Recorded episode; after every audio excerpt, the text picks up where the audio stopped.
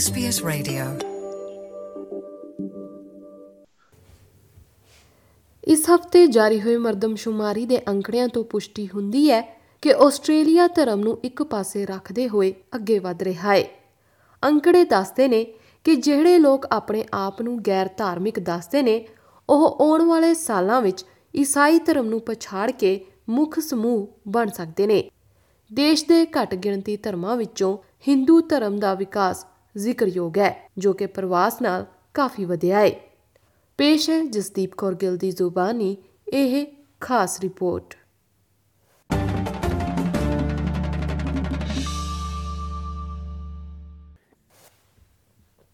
तदेव लग्नं सुदितं तदेव ताराबलं चन्द्रबलं तदेव विद्याबलं देवबलं तदलक्ष्मी ਮੈਲਬਨ ਵਿੱਚ ਆਪਣੇ ਰਹਿਣ ਦੇ ਪਹਿਲੇ ਹੀ ਦਿਨ ਭਾਰਤੀ ਪ੍ਰਵਾਸੀ ਵਿਨੀਤ ਸ਼ਰਮਾ ਨੇ ਇੱਕ ਹਿੰਦੂ ਮੰਦਿਰ ਦੀ ਤਲਾਸ਼ ਕੀਤੀ 33 ਸਾਲਾ ਇਸ ਪ੍ਰਵਾਸੀ ਦਾ ਕਹਿਣਾ ਹੈ ਕਿ ਪੂਜਾ ਉਸ ਲਈ ਸਭ ਤੋਂ ਜ਼ਰੂਰੀ ਹੈ I can't live without coming up here because I feel very high vibration in the temple and uh, full of energy.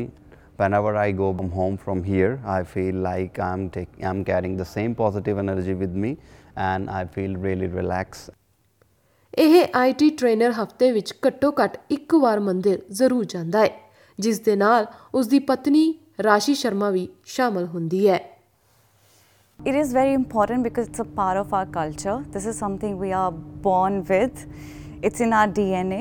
So we, we need to have um, a temple. Me and my husband, sometimes we, we come for the community service where we just clean the temple, help in organizing everything in the temple.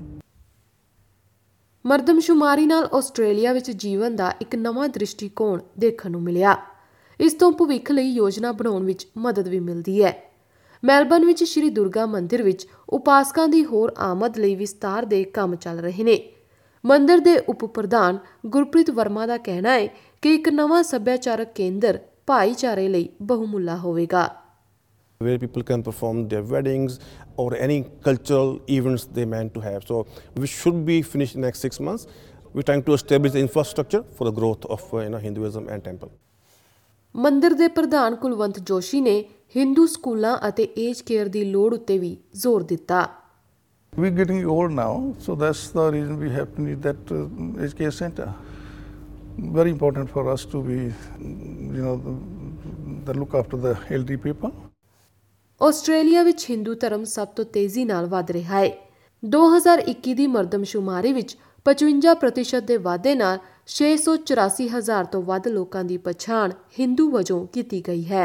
ਇਸ ਦਾ ਕਾਰਨ ਭਾਰਤ ਅਤੇ ਨੇਪਾਲ ਤੋਂ ਵੱਡੀ ਗਿਣਤੀ ਵਿੱਚ ਪ੍ਰਵਾਸੀਆਂ ਦਾ ਆਉਣਾ ਮੰਨਿਆ ਜਾਂਦਾ ਹੈ।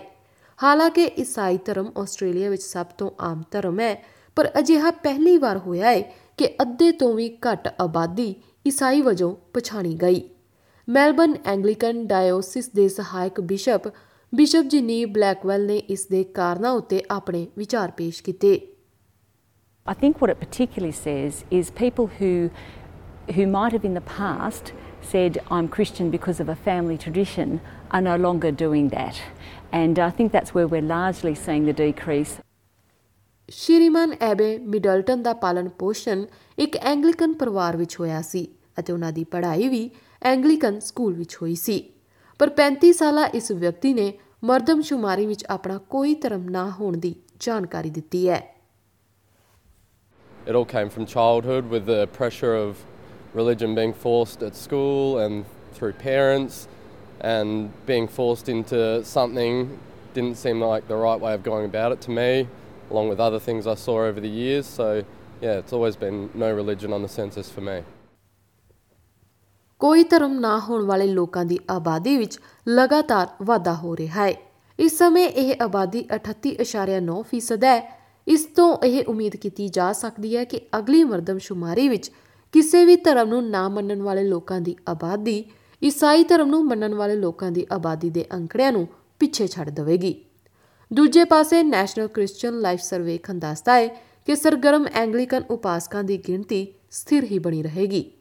ਉਧਰ ਬਿਸ਼ਪ ਜਿਨੀ ਬਲੈਕਵੈਲ ਦਾ ਕਹਿਣਾ ਹੈ ਕਿ ਚਰਚ ਭਾਈਚਾਰੇ ਦੇ ਵੱਖ-ਵੱਖ ਹਿੱਤਾਂ ਨਾਲ ਜੁੜਨ ਦੀ ਕੋਸ਼ਿਸ਼ ਕਰ ਰਿਹਾ ਹੈ So even things like community gardens or working, um, being active in the space, for example, around climate change.